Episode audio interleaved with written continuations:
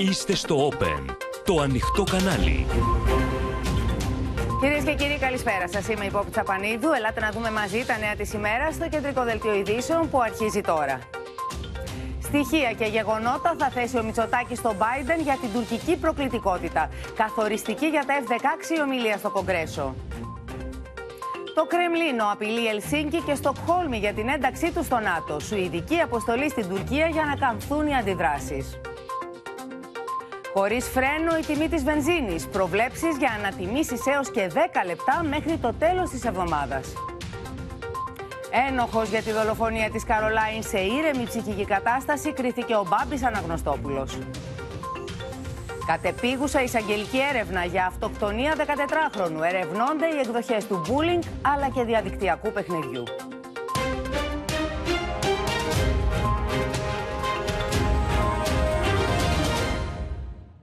Με την επικύρωση της στρατηγικής αμυντικής συμφωνίας μεταξύ Ελλάδας και Ηνωμένων Πολιτειών πρόσφατη, αλλά και με μια ατζέντα γεμάτη με διμερή αλλά και σοβαρά εθνικά θέματα, ο Πρωθυπουργός θα συναντηθεί το βράδυ στο Λευκό Οίκο με τον Αμερικανό πρόεδρο Τζο Μπάιντεν.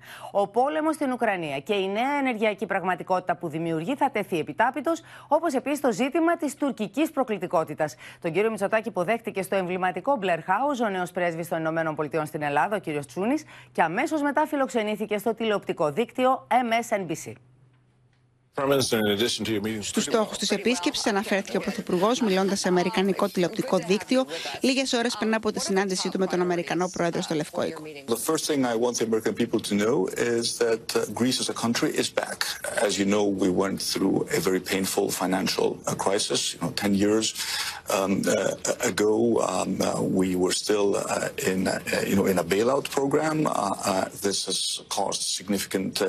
The first thing I want the American people to know is that Greece as a country is back. As you know, we went through a very painful financial crisis. You know, 10 years um, uh, ago, um, uh, we were still uh, in, uh, you know, in a bailout program. Uh, this has caused significant pain on, on Greek society, but since we came into power, the economy has, uh, has recovered. Ο Κυριάκος Μητσοτάκης αναφέρθηκε ακόμη στις εξελίξεις στον πόλεμο στην Ουκρανία με επίκεντρο την ενεργειακή κρίση. I do need to point out that there are issues regarding um, the price of, uh, of energy, which need to be addressed at the European level. We have an extraordinary European Council, which will take place uh, at the end of the month of May to address these issues, because when we impose sanctions upon Russia, we want to be sure that we don't shoot ourselves in the foot. We want to make sure that we um, impose more pain on Russia than we do on our own um, uh, citizens. Στο φημισμένο Blair House, την οικία που φιλοξενούνται οι ηγέτε που έχουν συναντήσει με τον Αμερικανό πρόεδρο, ο νέος Αμερικανός πρέσβης George Τσούνης έσπευσε να υποδεχτεί τον Κυριάκο Μητσοτάκη. Καλώς ορίσατε, Πρωθυπουργέ. Ο Αμερικανός πρέσβης στην Ελλάδα τον υποδέχτηκε στην Ουάσιγκτον και τον Blair House, το οποίο κυματίζει η ελληνική σημαία. Σας ευχόμαστε τα καλύτερα για μια επιτυχημένη επίσκεψη. Μήνυμα προς τις ΗΠΑ έστειλε και ο εκπρόσωπος του Ταγί Περντογάν, Ιμπραήμ Καλίν, σχετικά με το αίτημα της Άγκυρας να προμηθευτεί αεραβαθμισμένα F-16. Αναμένουμε από τις ΗΠΑ να εγκρίνουν το αίτημα για F-16. Η κυβέρνηση Biden έχει κάνει ορισμένα συγκεκριμένα και θετικά βήματα για να προχωρήσει αυτό. Τώρα πρέπει να περάσει από το Κογκρέσο και ελπίζουμε ότι θα λάβει την έγκριση από το Κογκρέσο. Σε αυτή τη δύσκολη περίοδο, όχι μόνο θα ενισχυθούν οι σχέσεις Τουρκία-ΗΠΑ, αλλά και η άμυνα της Τουρκίας και του ΝΑΤΟ. Την ίδια ώρα στον Άραξ ολοκληρώθηκαν νατοικές ασκήσεις χωρίς τη συμμετοχή της Τουρκίας. Με ορμητήριο την 116 πτέρυγα μάχη στον Άραξο, καθημερινά 60 μαχητικά αεροσκάφη από συνολικά 12 χώρες σαρώνουν το FIR εθνών και μπλέκονται σε απαιτητικά και ρεαλιστικά σενάρια εναέρεια μάχης πάνω από το Αιγαίο. Η Τουρκία θα μπορούσα να πω εντός και εκτός εισαγωγικών απεπέμφθη από αυτή την άσκηση, διότι μην ξεχνάτε ότι τα γεγονότα που συνέβησαν ήταν γεγονότα τα οποία δεν έχουν συμβεί ποτέ. Πώς θα μπορούσαμε λοιπόν να συνδυάσουμε καλή εκπαίδευση, καλές σχέσεις με αυτά που γίνονται καθημερινά στο Αιγαίο; Σύνδεση τώρα με τη βροχερή Ουάσιγκτον είναι και η απεσταλμένη μας Σοφία Φασουλάκη, καθώς Σοφία ο Πρωθυπουργός θα συναντηθεί σε λίγες ώρες, σε δύο-τρεις ώρες από τώρα, στις 10 ώρα Ελλάδας. Και έχει σημασία να δούμε ποιες είναι οι προτεραιότητες με, με τις οποίες θα αντιμετωπίσει την συνάντηση αυτή με τον Αμερικανό Πρόεδρο.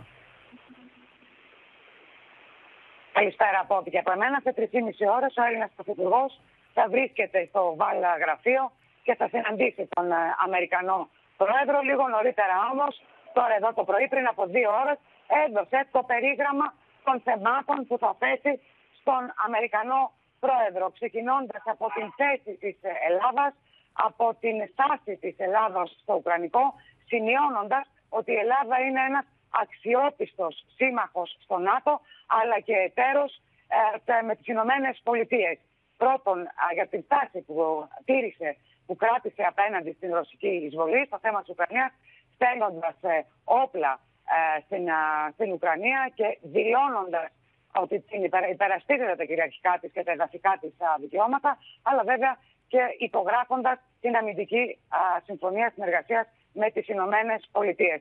Το θέμα της τουρκικής προθετικότητας θα τεθεί βέβαια και αυτό πόπι, χωρίς ωστόσο να αποτελεί προτεραιότητα, όπως μας έλεγαν κυβερνητικές πηγές.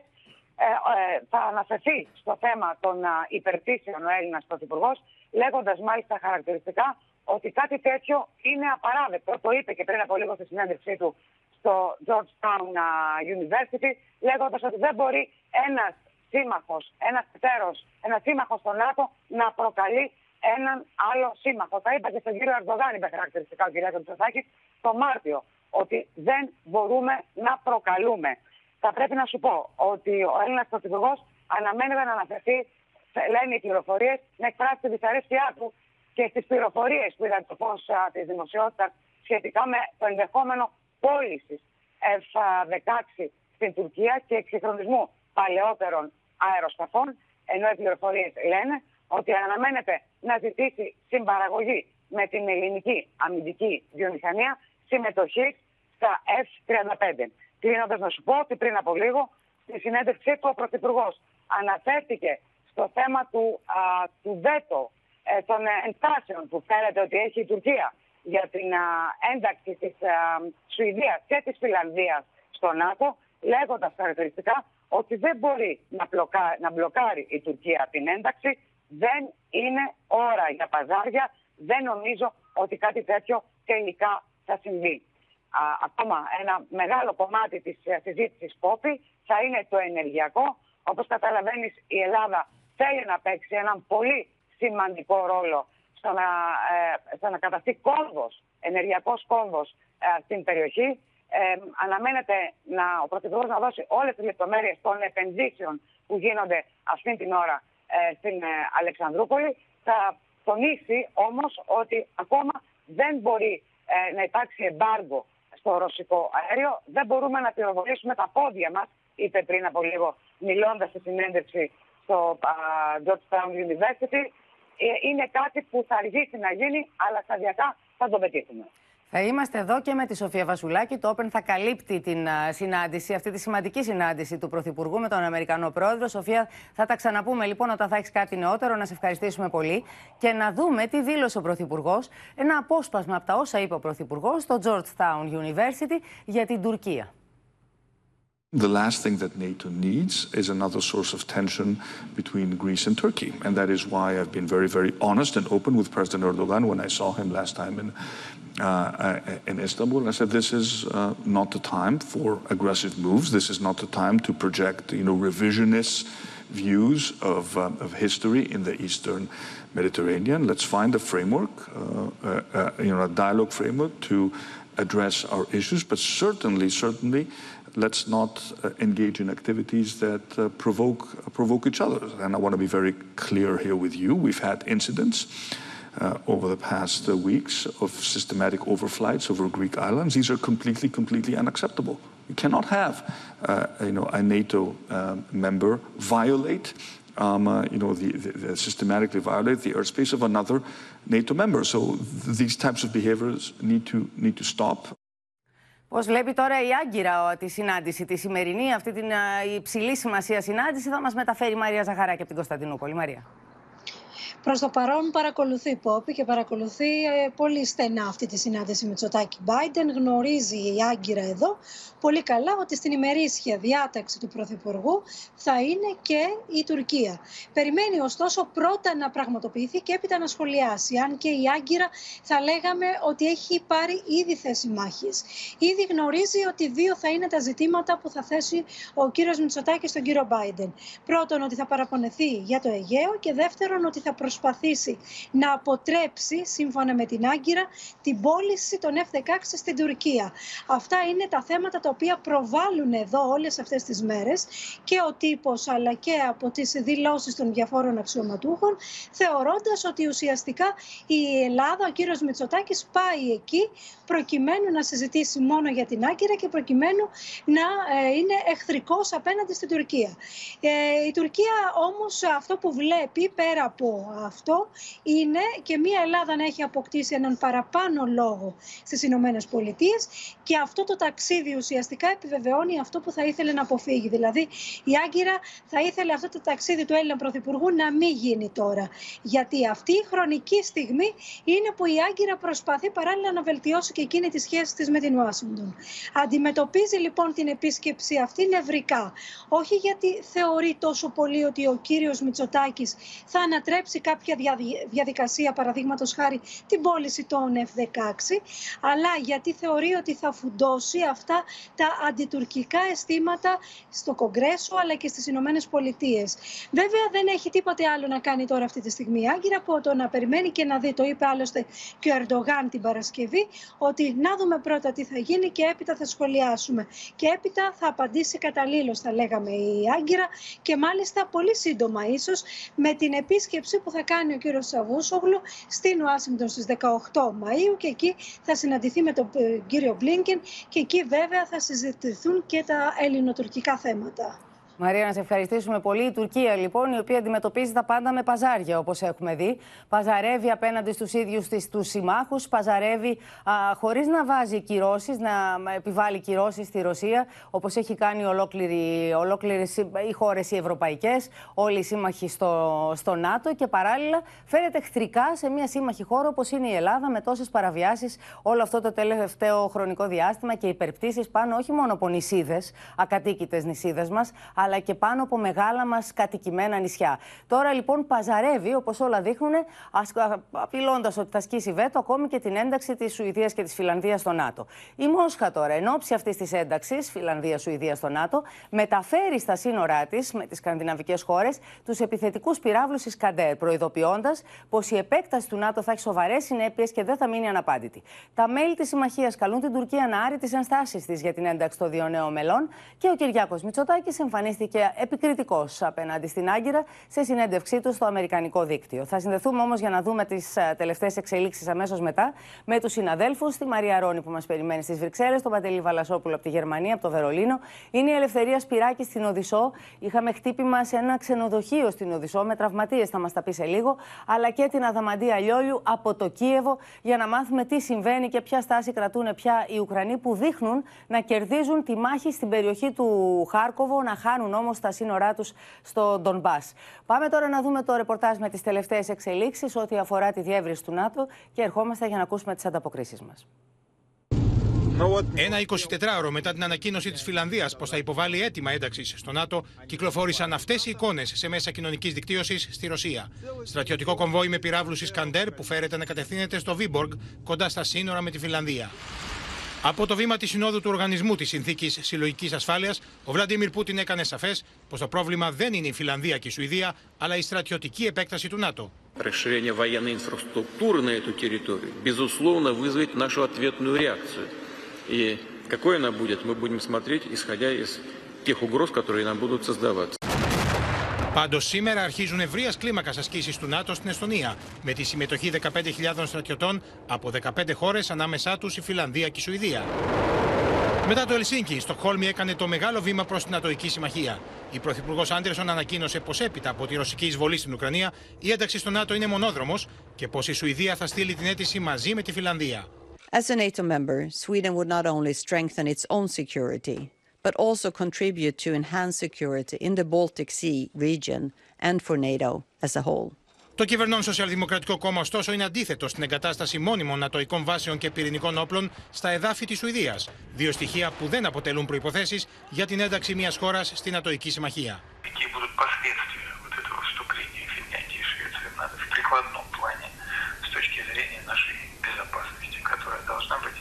обусловлена, обеспечена абсолютно безусловном порядке. Ενστάσει στην ένταξη των δύο σκανδιναβικών χωρών συνεχίζει να προβάλλει άγκυρα, κατηγορώντα το Ελσίνκι και τη Στοχόλμη πω υποθάλπουν Κούρδου του ΠΚΚ και πω αρνούνται να εκδώσουν στην Τουρκία 33 μέλη από την κουρδική οργάνωση και από εκείνη του Ιμάμι Γκιουλέν.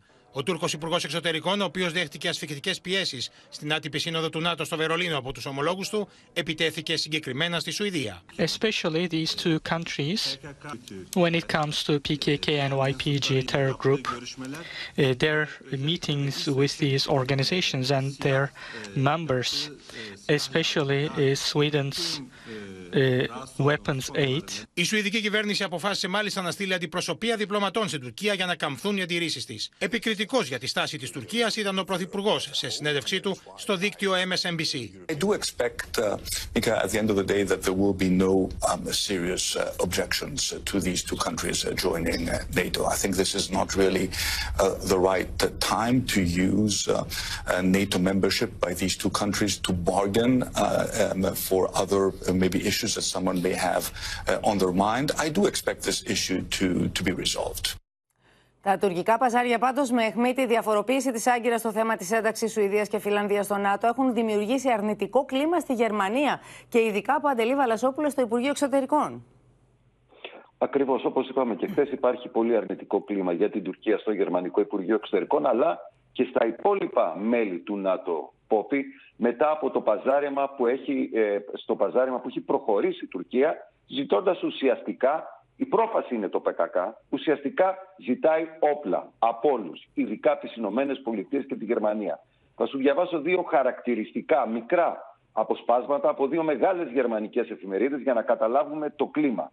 Η Frankfurter Allgemeine Zeitung έχει τίτλο «Η Τουρκία ταραχοποιός του ΝΑΤΟ». Η Τουρκία λέει χρησιμοποιεί ως μοχλό πίεσης τη Φιλανδία και τη Σουηδία για να αποκτήσει όπλα από τη Γερμανία και τις Ηνωμένες Πολιτείες. Η Τουρκία λέει αποδεικνύεται για άλλη μια φορά αναξιόπιστη στο ΝΑΤΟ και αν δεν αντιμετωπιστεί τώρα θα είναι εξευτελισμός για τη Δύση και νίκη για τον Πούτιν.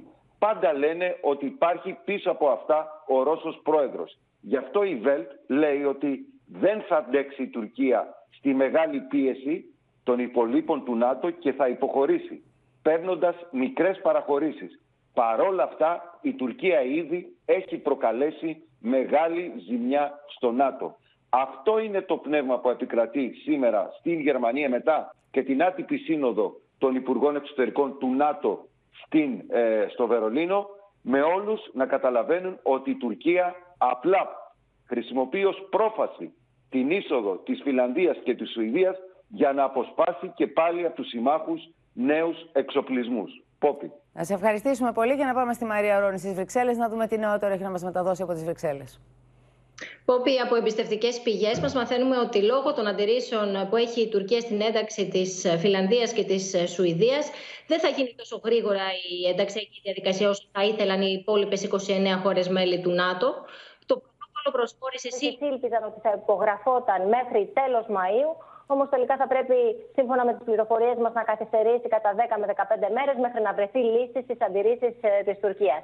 Αν λοιπόν αύριο ή μεθαύριο, όπως αναμένεται, καταθέσουν επίσημο αίτημα ένταξη η Σουηδία και η Φιλανδία, θα ξεκινήσει η διαδικασία συνομιλιών του ΝΑΤΟ με αυτές τις δύο χώρες με στόχο τις πρώτες εβδομάδες του Ιουνίου να υπογραφεί το πρωτόκολλο προσχώρησης. Αυτό βέβαια προποθέτει ότι στο μεσοδιάστημα, στι συνομιλίε που θα έχει η Τουρκία με την ε, Φιλανδία και την ε, Σουηδία θα βρεθεί λύση στα προβλήματα που λέει ότι έχει η Τουρκία. Φυσικά υπό την πίεση όλων των υπόλοιπων νατοικών συμμάχων που θέλουν να γίνει η ενταξιακή διαδικασία των δύο σκανδιναβικών χωρών γρήγορα. Τώρα, ποιες θα είναι αυτές οι λύσεις που θα βρεθούν με την Τουρκία; Να αλλάξουν οι Φιλανδοί και κυρίως οι Σουηδοί τη στάση απέναντι στους Κούρδους της Συρίας και στο ΠΚΚ και να άρουν τους περιορισμούς στι εξαγωγέ οπλικών συστημάτων προς την Τουρκία. Ό,τι δηλαδή ζήτησε προχθές στο Βερολίνο ναι. ο Μευλού Τσαβούσογλου. Να σε ευχαριστήσουμε πολύ και ελάτε να δούμε τώρα κυρίες και κύριοι ένα ηχητικό ντοκουμέντο το οποίο κάνει το γύρο του διαδικτύου. Είναι η διάλογη του πληρώματος στο ρωσικό καταδρομικό πλοίο Μόσκβα λίγα λεπτά πριν τη βήθησή του από τους Ουκρανικούς πυράβλους στα μέσα του Απρίλη. Όπως θα δούμε, ένα μέλος του πληρώματος της ρωσικής Ναυαρχίδας εκλυπαρεί για βοήθεια λέγοντας πως το πλοίο έχει δύο τρύπες και έχει πάρει κλίση.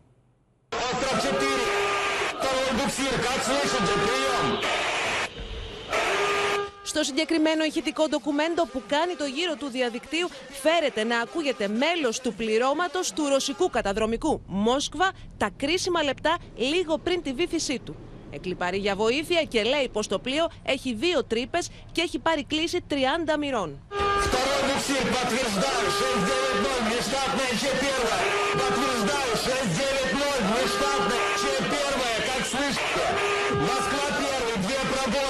Σύμφωνα με τον Ουκρανικό στρατό, το συγκεκριμένο ηχητικό είναι λίγο πριν τη βήθηση της ναυαρχίδας του ρωσικού στόλου τον περασμένο μήνα.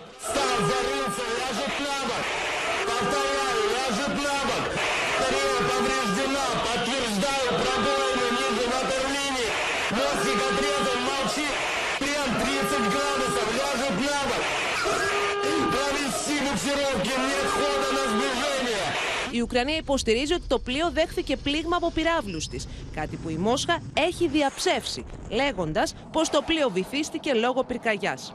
Ο επικεφαλής του Μόσκβα δεν έχει εμφανιστεί ζωντανός μετά τη βήθησή του, με το Κρεμλίνο να μην επιβεβαιώνει πως έχασε τη ζωή του στο πλοίο. Σύνδεση τώρα με την Οδυσσό στην Ελευθερία Σπυράκη. Θα πάμε εκεί όπου είχαμε το πυραυλικό χτύπημα. Πόσους, τραυματίες άφησε πίσω του Ελευθερία; Καλησπέρα από, από το Καρολίνο, μια περιοχή τουριστικό θέρετρο στην Οδυσσό. Οι τραυματίες είναι συνολικά τέσσερις και μάλιστα ανάμεσά τους είναι ένα, ένα κορίτσι μόλις πέντε ετών το οποίο δίνει πραγματική μάχη αυτή τη στιγμή στο νοσοκομείο όπου νοσηλεύεται βαριά τραυματισμένο. Η εικόνα αυτή που βλέπετε με τη βοήθεια του Βασιλή του Βαφίδη είναι από το Καρολίνο όπως ανέφερα. Το κτίριο αυτό μέχρι σήμερα το πρωί στις 9 ήταν ένα ξενοδοχείο. Τώρα πλέον, Πόπι, δεν υπάρχει απολύτως τίποτα. Νομίζω ότι είναι χαρακτηριστικές οι εικόνες που σας δίνουμε από την περιοχή. Σύμφωνα με τις πληροφορίες που έχουμε, το ξενοδοχείο αυτό το οποίο βλέπετε χτυπήθηκε από πύραυλο, ο οποίος εκτοξεύθηκε από τη Μαύρη Θάλασσα. Είναι στοιχεία τα οποία έχει δώσει ο στρατός. Ε, βλέπετε ότι έχει διαλυθεί όλο το ξενοδοχείο. Έχει πραγματικά είναι συγκλονιστικές οι εικόνες τις οποίες βλέπουμε από κοντά εδώ και τόσες ώρες που βρισκόμαστε εδώ. Επίσης, τουλάχιστον 15 σπίτια έχουν υποστεί μεγάλες ζημιές. Σπίτια τα οποία είναι ακριβώς δίπλα στο συγκεκριμένο, κοντά συγκεκριμένα, για να ακριβολογούμε, είναι κοντά στο συγκεκριμένο ξενοδοχείο. Επίσης, να πούμε κάτι πάρα πολύ σημαντικό, Πόπι. Ε, το τουριστικό φέρετρο αυτό το οποίο βλέπετε και το ξενοδοχείο αυτό το οποίο βλέπετε στους δέκτες σας είναι πολύ κοντά, είναι μόλις λίγα μέτρα από την γέφυρα στις εκβολές του Δνίστορο. Αυτή την γέφυρα που εδώ και ένα μήνα που βρισκόμαστε με το συνεργείο του Open εδώ στην Οδυσσό έχει χτυπηθεί συνολικά τέσσερις φορές. Έχει, η γέφυρα έχει υποστεί τεράστιες ζημιές. Παρ' όλα αυτά, βλέπουμε ότι συνεχίζουν οι ρωσικές δυνάμεις να τη χτυπούν σχεδόν κάθε εβδομάδα. Και κάτι τέτοιο επιχειρήθηκε και σήμερα. Γιατί ο στρατός μας ανέφερε ότι σίγουρα στόχος, αρχικό στόχος ήταν να χτυπηθεί συγκεκριμένη γέφυρα. Και φυσικά να σου πω ότι επιχειρήθηκε και δεύτερη φορά σήμερα να τη χτυπήσουν επόπη. Λίγα λεπτά μετά τις 12, ωστόσο ο πύραυλος που εκτοξεύθηκε αναχαιτίστηκε από τις Ουκρανικές δυνάμεις. Να, να παραμείνουμε όμως στο γεγονός ότι τραυματίστηκαν τέσσερις άνθρωποι και δυστυχώς μεταξύ αυτών ένα παιδί το οποίο δίνει πολύ μεγάλη μάχη αυτή τη στιγμή στο νοσοκομείο. Ελευθερία, θα σε ευχαριστήσουμε πολύ και θα μείνουμε στο πεδίο των μαχών, καθώς οι Ουκρανικές δυνάμεις περνούν στην αντεπίθεση, ανακοινώνοντας ότι ελέγχουν τη δεύτερη μεγαλύτερη πόλη, το Χάρκοβο, αποθώντας τους Ρώσους στα σύνορά τους. Η ρωσική πίεση βέβαια παραμένει στα ανατολικά, στον Ντομπά, αλλά ο Βολοντίμι Ζελένσκι λέει ήδη πως η Ρωσία έχει χάσει τον πόλεμο. Στο Αζοφστάλ της Μαριούπολης συνεχίζονται οι διαπραγματεύσεις για την απομάκρυση των Ουκρανών στρατιωτών. Κάποιοι μάλιστα φαίνεται πως παραδίδονται στα ρωσικά στρατεύματα Ουκρανοί στρατιώτε ισχυρίζονται πω έχουν αποθήσει τα ρωσικά στρατεύματα μέχρι τα σύνορα με τη Ρωσία στην περιοχή του Χαρκόβου. Απευθύνονται στον πρόεδρό του και τοποθετούν ξανά το φυλάκιο με τα ουκρανικά χρώματα.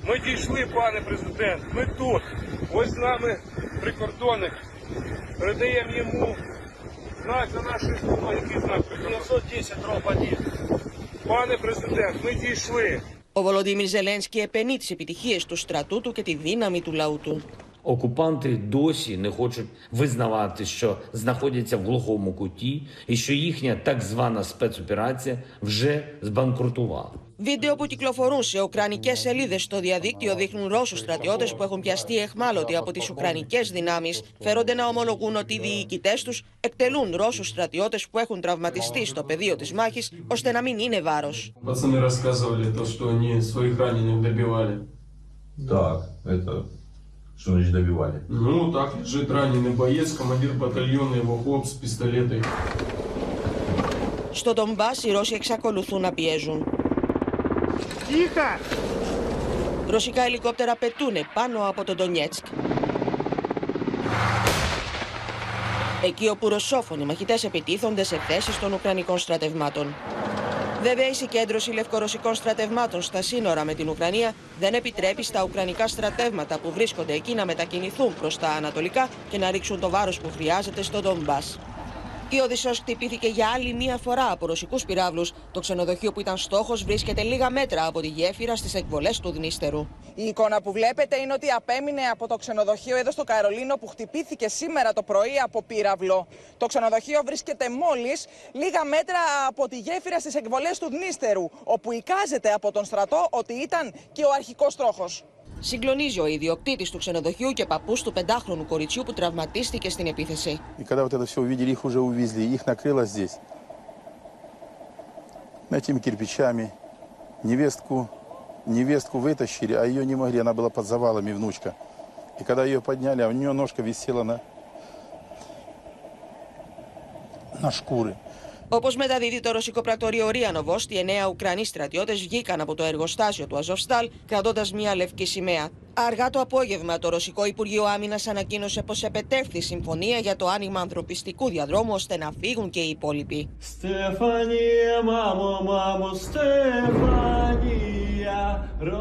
Στην επίσημη σελίδα των μαχητών του τάγματος του Αζόφ κυκλοφορεί και αυτό το βίντεο με έναν Ουκρανό μαχητή να τραγουδά το τραγούδι της Ουκρανίας που κέρδισε στο διαγωνισμό της Eurovision. Και όλα αυτά μετά τη δημοσίευση αυτών των φωτογραφιών, μηνύματα Ρώσων επάνω σε πυράβλους, κλεβαστικές απαντήσεις στην έκκληση που έκανε ο Ουκρανός τραγουδιστής επάνω στη σκηνή για να σωθεί η Μαριούπολη και το Αζοφστάλ. Σύνδεση με το Κίεβο, η Αδαμαντία Λιόλιου μας περιμένει για να μας πει, Αδαμαντία, πού γίνονται οι σκληρές μάχες αυτές τις μέρες. Οι πιο σκληρές μάχες, Πόπι, αυτήν την ώρα διεξάγονται στην περιοχή του Ιζιούμ με τους βομβαρδισμούς των οικισμών εκεί. Μάλιστα, οι Ουκρανοί έχουν δημοσιεύσει και μια φωτογραφία που, σύμφωνα με τους ίδιους, απεικονίζεται βλήμα των Ουκρανικών δυνάμεων που βρίσκει στόχο σε ρωσικό τάγκ, το οποίο τυλίγεται στις φλόγες, διασπάται και τα κομμάτια του εκτοξεύονται στον αέρα.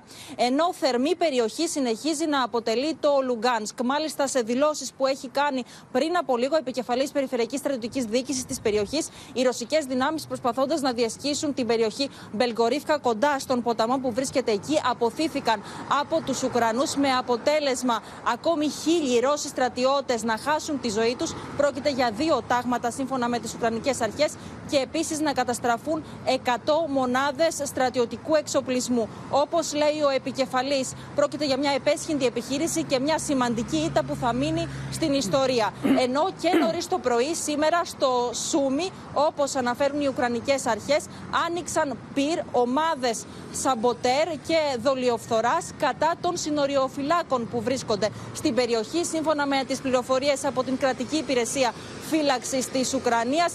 Αντιστάθηκαν λοιπόν οι Ουκρανοί καθώς τα πυρά ήταν από όλμους, από πυροβόλα όπλα και από πολυβόλα και κατάφεραν να αποθήσουν τις ομάδες αυτές έξω από τα σύνορα της Ουκρανίας. Την ίδια ώρα, στρατιωτικοί αναλυτές εκτιμούν πως η εβδομάδα που διανύουμε είναι Μάλιστα. ιδιαίτερα κρίσιμη για την πορεία αυτού του πολέμου με τους Ρώσους ε, βέβαια να συνεχίζουν όπως λένε τη στόχευσή τους στο να καταστρέψουν τη χώρα και τέλος ε, Πόπι πρέπει να σου πω ότι ο Υπουργός Άμυνας των ΗΠΑ της Αμερικής, ο Λόιντ Όστιν, είχε σήμερα τηλεφωνική επικοινωνία με τον Υπουργό Άμυνας της Ουκρανίας, τον Ολέξη Ρέσνικοφ.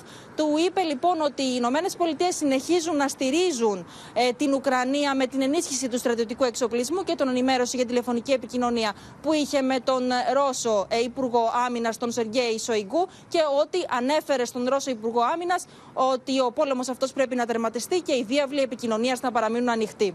Ελένη, να σε ευχαριστήσουμε πολύ, Αδαμαντία. Ο Θανάσης Αυγερινός τώρα είναι στο Ντονιέτσκ και θα μας μεταφέρει τόσα συμβαίνουν εκεί. Καλησπέρα από τον Ντονιέτσκ. Υπάρχει μια ανησυχητική πληροφορία των τελευταίων λεπτών. Το Ρωσικό Υπουργείο Άμυνας φαίνεται πως επιβεβαιώνει τους φόβους που είχε εκφράσει το τελευταίο διάστημα για το ενδεχόμενο μιας χημικής προβοκάτσιας από την Ουκρανική πλευρά.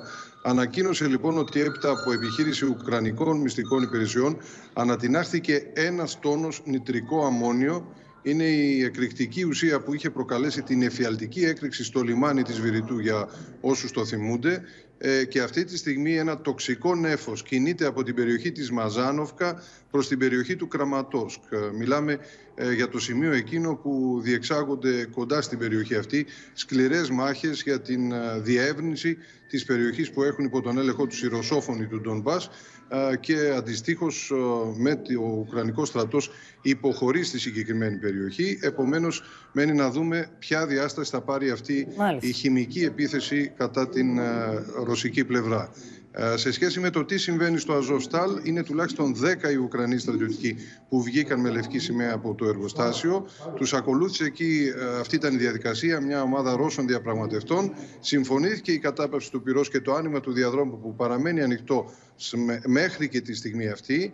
Ε, γίνεται έξοδος των Ουκρανών ενόπλων που είναι τραυματίες δεν έχει διευκρινιστεί ο αριθμός τους. Γνωρίζουμε όμως ότι οδηγούνται στην νοσοκομιακή μονάδα του Νοβοαζόφσκ. Είναι ένα λιμάνι κοντά στην ε, Μαριούπολη. Όλο τον έλεγχο της διαδικασίας αυτής τον έχουν οι ρωσόφωνοι του Ντονμπάς. Ε, γνωρίζουμε ότι σύμφωνα με τις προηγούμενες αναφορές είναι εκατοντάδες οι τραυματίες ε, που είχε αναφερθεί ότι βρίσκονται ακόμη στο εσωτερικό αυτού του ε, δεδαλώδους εργοστασίου. Να σε ευχαριστήσουμε και εσένα, Θανάση.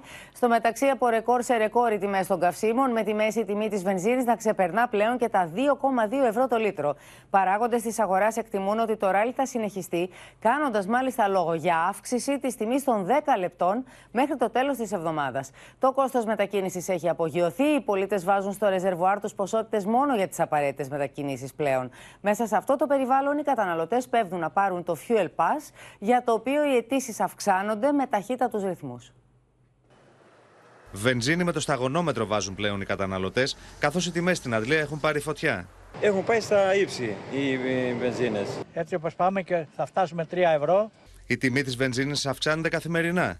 Στις αρχές Μαου ήταν 2,138 ευρώ το λίτρο, έφτασε τα 2,179 στις 10 Μαου για να ξεπεράσει πλέον τα 2,2 ευρώ το λίτρο. Μέχρι τέλος τη εβδομάδα πιθανότατα να δούμε και μια αύξηση των 10 λεπτών. Δηλαδή, εάν στα μεγάλα αστικά κέντρα είναι στα 2 ευρώ και 20 λεπτά, να τη δούμε στα 2 ευρώ και 30 λεπτά. Φωτιά έχουν πάρει και οι τιμές του πετρελαίου κίνησης παρά την επιδότηση των 15 λεπτών, με τη μέση τιμή να φτάνει σχεδόν τα 1,9 ευρώ το λίτρο. Αρχίζει πια και δεν συμφέρει να δουλεύεις μακριά από το σπίτι σου. Πρωταθλήτρια στην ακρίβεια των καυσίμων είναι για ακόμα μια φορά οι κυκλάδε, με μέση τιμή βενζίνη στα 2,379 ευρώ το λίτρο, ενώ ακολουθούν τα Δωδεκάνησα με 2,328 ευρώ το λίτρο και η Βρυτανία με 2,297 ευρώ το λίτρο. Στην Αττική η μέση τιμή διαμορφώθηκε σε 2,182 ευρώ το λίτρο. Είμαστε παντού με ελέγχους.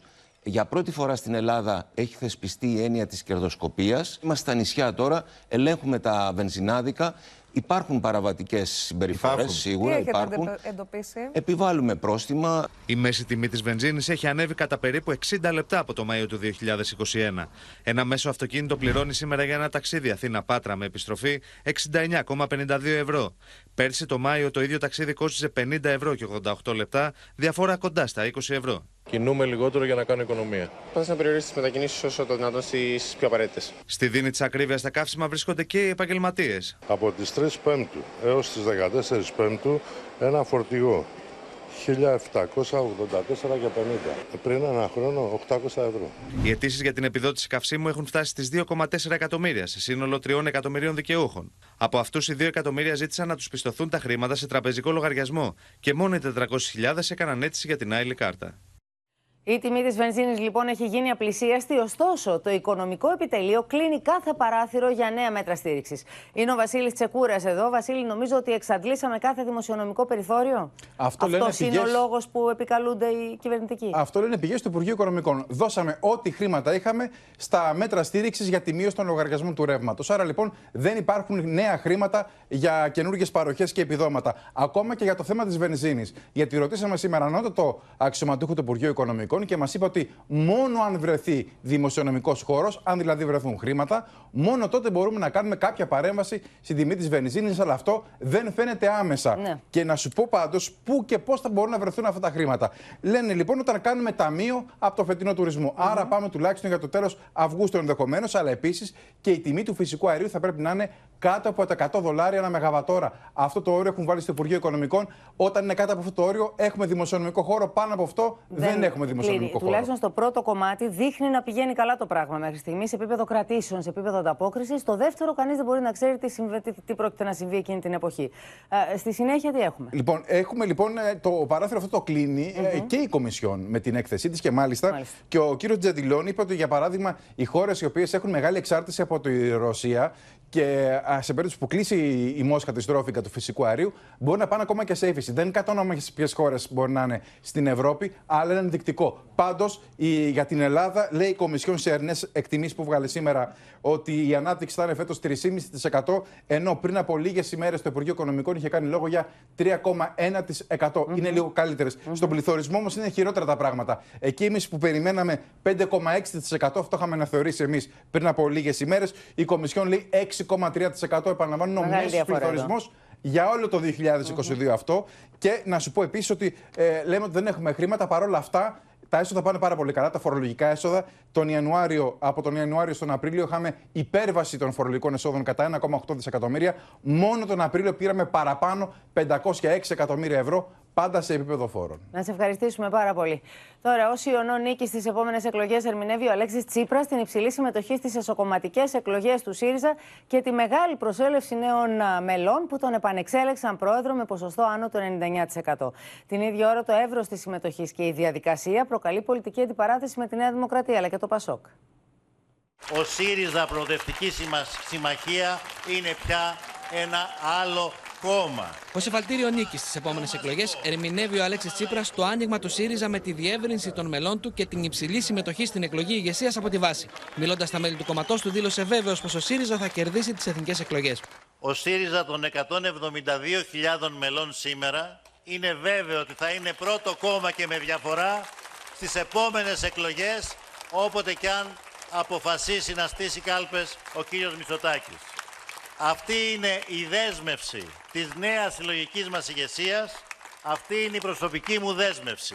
Στις κάλπες για εκλογή Προέδρου και Κεντρικής Επιτροπής ψήφισαν περισσότεροι από 150.000 και ανέδειξαν τον Αλέξη Τσίπρα πρόεδρο με ποσοστό που ξεπέρασε το 99%. Τα μέλη του κόμματος από 61.600 που ήταν στο συνέδριο του Απριλίου άγγιξαν χτες τα 172.000.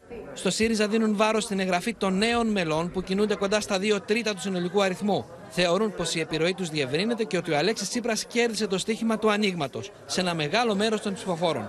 Η εκλογή Προέδρου και Κεντρικής Επιτροπής από τη βάση έφερε όμως και πολιτική αντιπαράθεση, καθώς η Νέα Δημοκρατία δεν την άφησε ασχολίαστη. Ο κύριος Τσίπρας νίκησε τον κύριο Τσίπρα και ανατρέποντας τα προγνωστικά, εκλέχθηκε πρόεδρος του ΣΥΡΙΖΑ, ελπίζοντας ότι έχει κατοχυρώσει τη θέση του μετά την επερχόμενη ήττα. Γιατί αυτός ήταν ο στόχος του. Όσο για τους πανηγυρισμούς για τη συμμετοχή, αρκεί να θυμίσουμε τους αριθμούς. Στις κάλπες για εκλογή Προέδρου της Νέας Δημοκρατίας έλαβαν μέρος 404.000 πολίτες και για την εκλογή Προέδρου στο Πασόκ Κινάλ συμμετείχαν 270.000 πολίτες. Η Νέα Δημοκρατία και ο εκπρόσωπός της καλό είναι να μην δείχνει τόσο έντονα τον πανικό της. Ο Αλέξης Τσίπρας έλαβε πάνω από 150.000 ψήφους για να επανεκλεγεί. Να θυμίσουμε ότι ο κύριος Μητσοτάκης σε μια διαδικασία όπου ψήφισαν όχι μόνο μέλη αλλά ακόμη και ψηφοφόροι άλλων κομμάτων έλαβε 115.000 ψήφους στον πρώτο γύρο και 173.000 στο δεύτερο. Είμαστε βέβαιοι ότι η πλειοψηφία των πολιτών θέλει να φύγει η κυβέρνηση της Νέας Δημοκρατίας, αλλά φαίνεται πως δεν επιλέγει ως εκφραστή της πολιτικής αλλαγής τον κύριο Τσίπρα, όπως φάνηκε χθες. Πάμε τώρα να αλλάξουμε θέμα, να πάμε στην πολύκροτη υπόθεση της δολοφονίας της Καρολάιν Κράουτ στα γλυκά νερά. Το δικαστήριο έκρινε ομόφωνα ένοχο τον Μπάμπη Αναγνωστόπουλο για ανθρωποκτονία από πρόθεση σε ήρεμη ψυχική κατάσταση αλλά και για τη θανάτωση του ζώου. Ο κατηγορούμενος άκουσε την απόφαση δικαστών, των δικαστών ανέκφραστος. Δεν περιγράφεται, παιδιά. Σε κανέναν, να μην τύχει. Δεν περιγράφεται, παιδιά. Ήταν τόσο διαλυτικές στιγμές. Ε, τι ζητάτε τώρα, τι ζητάτε; Να μην γίνει σε, ξανα... σε κανέναν άλλον ποτέ ξανά. Τίποτα άλλο. Τα παιδιά ξέρουν τη δουλειά τους, θα τους πιάσουν και αυτό που πέρασα εγώ και η οικογένειά μου και η οικογένεια της γυναίκας μου να μην το περάσει κανά... ξανά κανείς ποτέ. Για 37 ολόκληρες ημέρες έκλαιγε παίζοντας σε μια παράσταση του παραλόγου και προσπαθώντας να ολοκληρώσει με επιτυχία τη συνέχεια του τέλειου εγκλήματος. Τέλειο έγκλημα όμως δεν υπάρχει. Ένα χρόνο μετά τη στιγερή δολοφονία της μόλις 20 ετών συζύγου και μητέρας του παιδιού του Κάρολάιν Κράουτ, ο Μπάμπης Αναγνωστόπουλος μετά από δύο ώρες διάσκεψη κρίθηκε ομόφωνα ένοχος για ανθρωποκτονία από πρόθεση σε ήρεμη ψυχική κατάσταση, χωρίς δηλαδή να το αναγνωριστεί βρασμός ψυχικής ορμής, θανάτωση ζώου αλλά και για δύο πλημελήματα, ψευδή καταγγελία και ψευδή κατάθεση κατά εξακολούθηση. Ο 33χρονο άκουσε την απόφαση δικαστών και ενόρκων ανέκφραστος, χωρίς την παραμικρή αντίδραση. Σε αντίθεση με όλη την προηγούμενη διαδικασία, κατά την οποία ήταν ιδιαίτερα ενεργός, κάνοντας ακόμα και ερωτήσεις στους μάρτυρες.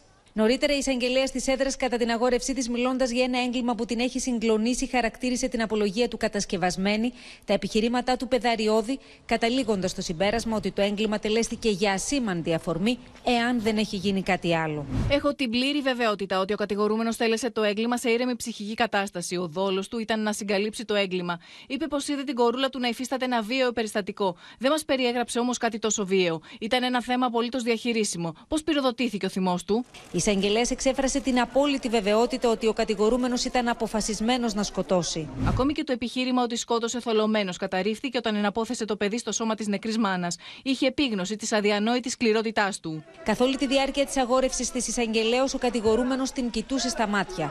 Και όταν άκουγε να περιγράφει τη σκηνή του εγκλήματος, ο Μπάμπης Αναγνωστόπουλος παρέμεινε ανέκφραστος και ψυχρός. Θα περίμενα να σιωπήσει. Το πρόσωπο της Κάρολαϊν θα στοιχιώνει τη ζωή του. Η ανθρωποκτονία με πρόθεση υπερβαίνει τα όρια της δικαιοσύνης και προκαλεί δέος. Ο κατηγορούμενος είναι αντιμέτωπος με το Θεό, από τον οποίο ο ίδιος ζήτησε συγγνώμη. Λίγο μετά την απόφαση του δικαστηρίου, απορρίφθηκαν τα ελαφρυντικά που ζήτησαν οι συνήγοροι του Μπάμπη Αναγνωστόπουλου. Σύνδεση με την Έλενα Γαλάρη για να μάθουμε σε ποια ποινή καταδικάστηκε. Τι του επιβλήθηκε, Έλενα; Το δικαστήριο Πόπη του επέβαλε την ποινή της ισόβιας κάθερξης και επιπλέον 11,5 χρόνων κατά συγχώνευση. Συγκεκριμένα για τη δολοφονία της συζύγου του, του επιβλήθηκε η ποινή των ισοβίων, 10 χρόνια για τη θανάτωση ζώου, που είναι και η ανώτατη ποινή που επιβάλλεται για το συγκεκριμένο αδίκημα, και επιπλέον 1,5 έτος για τα δύο πλημελήματα που αντιμετώπιζε αυτό τη ψευδούς καταγγελία και τη ψευδούς κατάθεση. Θέλω να σας πω ότι το δικαστήριο συντάχθηκε πλήρως με την πρόταση της εισαγγελέως, η οποία είπε δεν υπάρχει πιο δίκαιη ποινή από αυτή των ισοβίων. Νωρίτερα απορρίφθηκαν τα δύο ελαφρυντικά που είχε ζητήσει η υπεράσπιση, αυτό της, του προτέρου σύνομου βίου και της καλής συμπεριφοράς μετά την πράξη, υιοθετώντα την πρόταση της εισαγγελέως, η οποία είπε χαρακτηριστικά: Θεωρώ αδιανόητο να στηρίξει το δικαστήριο ελαφρυντικές περιστάσεις επειδή ήταν καλός με την οικογένειά του, την οποία στο τέλος εξόντωσε. Έλα να σε ευχαριστήσουμε πολύ. Έπεσε έτσι λοιπόν η αυλαία σε αυτή την υπόθεση που μας συγκλώνησε όλους. Όσες φορές και να δεις το πλάνο που μιλάει την πρώτη στιγμή, τις πρώτες στιγμές μετά τη δολοφονία του συζύγου του, τη συζύγου του, ανατριχιάζει κανείς. Πάμε τώρα σε μια άλλη δίκη που έγινε σήμερα, συνεχίστηκε σήμερα με ανοιχτές τις πόρτες, τη δίκη του Πέτρου Φιλιππίδη. Συνεχίστηκε με την κατάθεση της δεύτερης γυναίκας που τον καταγγέλει για βιασμό. Φορτισμένη συγκινησιακά η κοπέλα περιέγραψε τα όσα έζησε, ζητώντας μάλιστα να διακοπεί η διαδικασία καθώς δεν ένιωθε καλά. Νωρίτερα έχει ολοκληρωθεί η κατάθεση της πρώτης καταγγέλουσας και κλεισμένο το θυρών. Βαθιά συγκινημένη και αποφασισμένη να περιγράψει τις σοκαριστικές στιγμές που έζησε προσήλθε ενώπιον του δικαστηρίου η δεύτερη καταγγέλουσα στην υπόθεση του Πέτρου Φιλιππίδη. Το όσα κατέθεσε για την ημέρα που πήγε σε επαγγελματικό ραντεβού στο θέατρο Μουσούρι το 2010 με το γνωστό ηθοποιό προκαλούν ανατριχίλα. Άμεσα ήρθε και έκατσε δίπλα μου από την αριστερή πλευρά και από εκεί ξεκίνησε ένας εφιάλτης. Όρμησε πάνω μου σαν άγριο θήριο και άρχισε να με φυλάει στο λαιμό τα μάγουλα το πρόσωπο. Του είπα σταματήστε, δεν θέλω να το κάνουμε αυτό. Και αυτό συνέχιζε ενώ προσπαθούσα να τον αποθήσω με τα χέρια μου, ενώ μου έλεγε χιδέα λόγια. Η συνέχεια, σύμφωνα με την καταγγέλουσα, ήταν τρομακτική. Ο γνωστός ηθοποιό, σύμφωνα με τα λεγόμενα της ίδιας, άρχισε να την κακοποιεί σεξουαλικά. Κάθισε δίπλα μου και μου όρμησε. Άρχισε να με φυλάει στο λαιμό και στο πρόσωπο. Προσπαθούσε να φτάσει μέχρι το στόμα. Με πίεζε, με χάιδευε στο στήθος, στα γεννητικά όργανα και στα πόδια. Όλα ήταν μέσα σε μια ασταμάτητη πάλι. Κατά τη διάρκεια της διαδικασίας, οι εντάσεις ήταν μεγάλες με την πρόεδρο της έδρας, μάλιστα να αποσύρεται, λέγοντας στους συνηγόρους πως δεν γίνεται έτσι μια δίκη. Είναι μια πολύ δύσκολη, σε πολύ δύσκολη θέση. Ε, πέρασε κάτι πολύ βαρύ, το οποίο ε, την σηκώνει ακόμα και σήμερα. Δεν πρόκειται ποτέ, τουλάχιστον εγώ όσο ζω, να επιτρέψω ότι δεν θα τηρούνται οι δικονομικές και συνταγματικές εγγυήσεις για μια δίκαιη δίκη. Η δίκη χρειάστηκε να διακοπεί αρκετές φορές, είτε λόγω της έντασης μεταξύ των συνηγόρων των δύο πλευρών, είτε λόγω της αδιαθεσίας που ένιωθε η δεύτερη καταγγέλουσα. Εάν ήσασταν μέσα, θα βλέπατε τι αγώνα δίνει ένας άνθρωπος να μιλήσει και να πει την αλήθεια του. Είναι κατάκτηση του νομικού κόσμου να έχει ο συγκεκριμένος κατηγορούμενος μια δίκαιη δίκαιη. Αυτό θα γίνει είτε το θέλουν είτε όχι. Χωρίς κραυγές, χωρίς υπερβολές. Το δικαστήριο διέκοψε τελικά για την Τρίτη, καθώς καταγγέλουσα αδυνατούσε να συνεχίσει. Ένα ακόμη συγκλονιστικό θέμα, τις απαντήσεις γύρω από τις συνθήκες που έβαλε τέλος στη ζωή του το 14χρονο αγόρι που βρέθηκε απαγχωνισμένο στα πατήσια μέσα στο σπίτι του. Αναζητούν τώρα οι αρχές. Η εισαγγελία μάλιστα έδωσε ήδη εντολή για κατεπίγουσα έρευνα. Ένα από τα σενάρια που εξετάζεται είναι η συμμετοχή του μικρού αθλητή σε επικίνδυνο διαδικτυακό παιχνίδι σε μέσο κοινωνικής δικτύωσης. Όμως οι μαθητές του καταγγέλνουν πως το αγόρι έπεσε και θύμα άγριου μπούλινγκ σχημάτισαν με τις σχολικές τσάντες τους το όνομα του 14χρονου Μάκη, ο οποίος βρέθηκε απαγχωνισμένος στο παιδικό του δωμάτιο τα ξημερώματα του Σαββάτου. Οι συμμαθητές τους στο 54ο Γυμνάσιο Αθηνών θέλησαν να τον αποχαιρετήσουν. Τα αίτια που οδήγησαν ένα 14χρονο παιδί να δώσει τέλος στη ζωή του ερευνούνται από τις αρχές. Οι συμμαθητές του, ωστόσο, μιλούν για ένα άκακο παιδί που, αν και πρωταθλητής στο Παγκάτιο, κάποιοι του έκαναν ψυχολογικό και σωματικό μπούλινγκ. Τον βρίζανε, του πέταγαν νεράτζια, νερά, στα διαλύματα. Γιατί το κάνουν Γιατί θεωρούσαν ότι άμα το κάνουν είναι μαγιά και θα φανούν, ξέρω εγώ, ότι είναι καλύτεροι. Ήταν ένα παιδί που δεν πήρασε ποτέ κανέναν και δεν ανοίγονταν εύκολα. Ήταν πολύ κλειστός χαρακτήρας και δεν είχε και πολλούς φίλους. Ο γυμνασιάρχης του σχολείου πάντως διαψεύδει ότι το παιδί δεχόταν bullying. Δεν έχει καταγγελθεί καμία περίπτωση bullying στο σχολείο, ούτε έχει διαμαρτυρηθεί ποτέ το συγκεκριμένο παιδί. Σύμφωνα με πληροφορίες, ο 14χρονο το βράδυ της Παρασκευής έφαγε με τους γονείς του και τον 16χρονο αδελφό του και πήγε νωρί για ύπνο, καθώς την επόμενη μέρα θα πήγαιναν στο Λουτράκιο που θα διεξάγονταν αγώνες Παγκρατίου. Όταν η μητέρα πήγε να τον ξυπνήσει το πρωί, τον βρήκε χωρίς τις αισθήσεις του, με περασμένο στο λαιμό ένα κορδόνι. Κάλεσε ασθενοφόρο του ΕΚΑΒ, αλλά ήταν πλέον αργά. Η είδηση του θανάτου του 14χρονου έχει προκαλέσει θλίψη όχι μόνο στην ευρύτερη περιοχή των κάτω Πατησίων, αλλά και στη συγκεκριμένη σχολή Παγκρατίου που βλέπετε ακριβώς πίσω μου. Ο 14χρονο μάλιστα υπήρξε και πρωταλτή παιδών στη συγκεκριμένη πολεμική τέχνη. Οι αρχές δεν αποκλίνουν ο 14χρονο να προσπάθησε να συμμετάσχει σε μια διαδικτυακή πρόκληση. Το λεγόμενο Blackout Challenge, που είναι διαδεδομένο στο εξωτερικό. Γυρνάνε μια ζώνη γύρω από το λαιμό τους και μέχρι να χάσουν τις αισθήσει τους. Και αυτό μετά το δημοσιεύουν σε κάποια πλατφόρμα. Η εισαγγελία έδωσε εντολή για τη διενέργεια έρευνας από την δίωξη ηλεκτρονικού εγκλήματος με τη διαδικασία του κατεπήγοντος, προκειμένου να διαπιστωθεί εάν έχει τελεστεί το αδίκημα της συμμετοχής σε αυτοκτονία.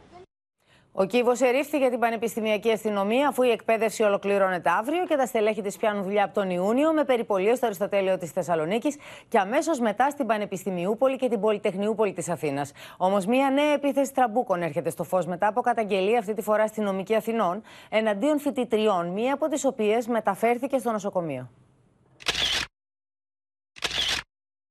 Μια νέα επίθεση τραμπούκων, αυτή τη φορά στη νομική σχολή Αθηνών, εναντίον φοιτητριών την περασμένη Τετάρτη, καταγγέλλει η ΔΑΠ, δίνοντας στη δημοσιότητα φωτογραφίες. Μια ομάδα 25 αντιεξουσιαστών επιτέθηκαν βίαια σε μέλη της ΔΑΠ ΝΔΦΚ. Αποτέλεσμα αυτής της ιδεολογικής παρέμβασης των μελών του αντιεξουσιαστικού χώρου ήταν ο βίαιος τραυματισμός φοιτητριών, μία εκ των οποίων μεταφέρθηκε στο νοσοκομείο. Την ίδια ώρα ο κύβος ερήφθη για την Πανεπιστημιακή Αστυνομία. Τα στελέχη της ολοκληρώνουν αύριο την εκπαίδευσή τους και μετά από λιγοήμερη άδεια θα πιάσουν δουλειά. Όπως επισήμανε ο Υπουργός Προστασίας του Πολίτη Τάκη Θεοδωρικάκος, οι περιπολίες των ομάδων προστασίας πανεπιστημιακών ιδρυμάτων θα ξεκινήσουν στις αρχές Ιουνίου. Αρχικά στο Αριστοτέλειο Πανεπιστήμιο Θεσσαλονίκης και στη συνέχεια στην Πολυτεχνιούπολη και στην Πανεπιστημιούπολη της Αθήνας. Περιμένουμε από τις Βρυτανικέ Αρχές να προχωρήσουν και στις δικές τους υποχρεώσεις, δηλαδή να βάλουν τουρνικέ γιατί μια βασική επιχειρησιακή αποστολή των ΟΠΗ θα είναι η, η, η ελεγχόμενη είσοδος. Στο Αριστοτέλειο Πανεπιστήμιο, με τη σύμφωνη γνώμη του Πρίτανη, η παρουσία της αστυνομίας θα είναι μόνιμη όσο γίνονται εργασίες για την κατασκευή της βιβλιοθήκης στο χώρο της πρώην κατάληψης. Οι εργασίες για τη δημιουργία βιβλιοθήκης σήμερα διακόπηκαν. Και έτσι η απουσία της αστυνομίας δεν πυροδότησε περαιτέρω το ήδη τεταμένο κλίμα. Τα τελευταία επεισόδια στο Αριστοτέλειο προκάλεσαν προβλήματα στην ομαλή παράδοση των μαθημάτων και το γεωλογικό τμήμα αποφάσισε να αναστείλει τα μαθήματα σε περίπτωση που δημιουργηθούν νέες εντάσεις. Η δε πολιτεία ε, να προσέχει όταν παρεμβαίνει, την καλούνε και παρεμβαίνει. Σε καμία περίπτωση δεν πρέπει να χρησιμοποιηθούν δακρυγόνα όταν έχουμε φοιτητές και βρίσκεται κόσμος στα αμφιθέατρα. Λίγο μετά το μακελιό με 10 νεκρούς από νεαρό ρατσιστή σε σούπερ μάρκετ στον Μπάφαλο της Νέας Υόρκης και άλλο ένα περιστατικό βία συγκλονίζει τις Ηνωμένες Πολιτείες σε μία εκκλησία και ένα σούπερ μάρκετ στην Καλιφόρνια αυτή τη φορά. Βίντεο που δόθηκε στη δημοσιότητα δείχνει τον πανικό μετά από πυροβολισμούς μέσα σε σούπερ μάρκετ στο Λος Άντζελες. Ο κόσμος τρέχει έντρομος να σωθεί. Έξω από το κατάστημα ένας άντρας κοίταται νεκρός στο πεζοδρόμιο.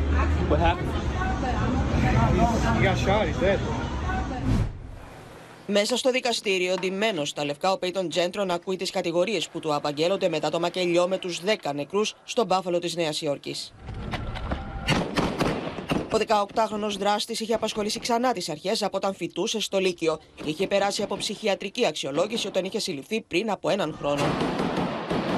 Στο ρατσιστικό μανιφέστο 180 σελίδων που άφησε στα social media εστίαζε στη θεωρία της μεγάλης αντικατάστασης, σύμφωνα με την οποία οι λευκοί αντικαθίστανται από μη λευκούς στις Ηνωμένες Πολιτείες και άλλες χώρες, ενώ έλεγε πως ήθελε νεκρό και τον μουσουλμάνο δήμαρχο του Λονδίνου Σαντίκ Καν. Sorry. We must all work together to address the hate that remains a stain on the soul of America. Και ενώ η Αμερική δεν έχει ακόμα συνέλθει από το σοκ με τους 10 νεκρούς στο σούπερ μάρκετ στη Νέα Υόρκη, τα νέα κρούσματα ενοπλής βίας είναι απανοτά. Ένας άνδρας εισέβαλε οπλισμένος σε εκκλησία πρεσβυτεριανών στο Λαγκούνα Γκούτ στη Καλιφόρνια και άνοιξε πυρ σκοτώνοντας έναν άνθρωπο και τραυματίζοντας άλλους πέντε. Οι πιστοί που βρίσκονταν μέσα στην εκκλησία κατάφεραν να αφοπλίσουν τον άντρα πριν εκείνος συνεχίσει το δολοφονικό του έργο. Η αστυνομία δεν έχει ακόμα εξακριβώσει τα κίνητρα πίσω από την πράξη του δράστη, ο οποίος έχει συλληφθεί και ανακρίνεται από τις αρχές.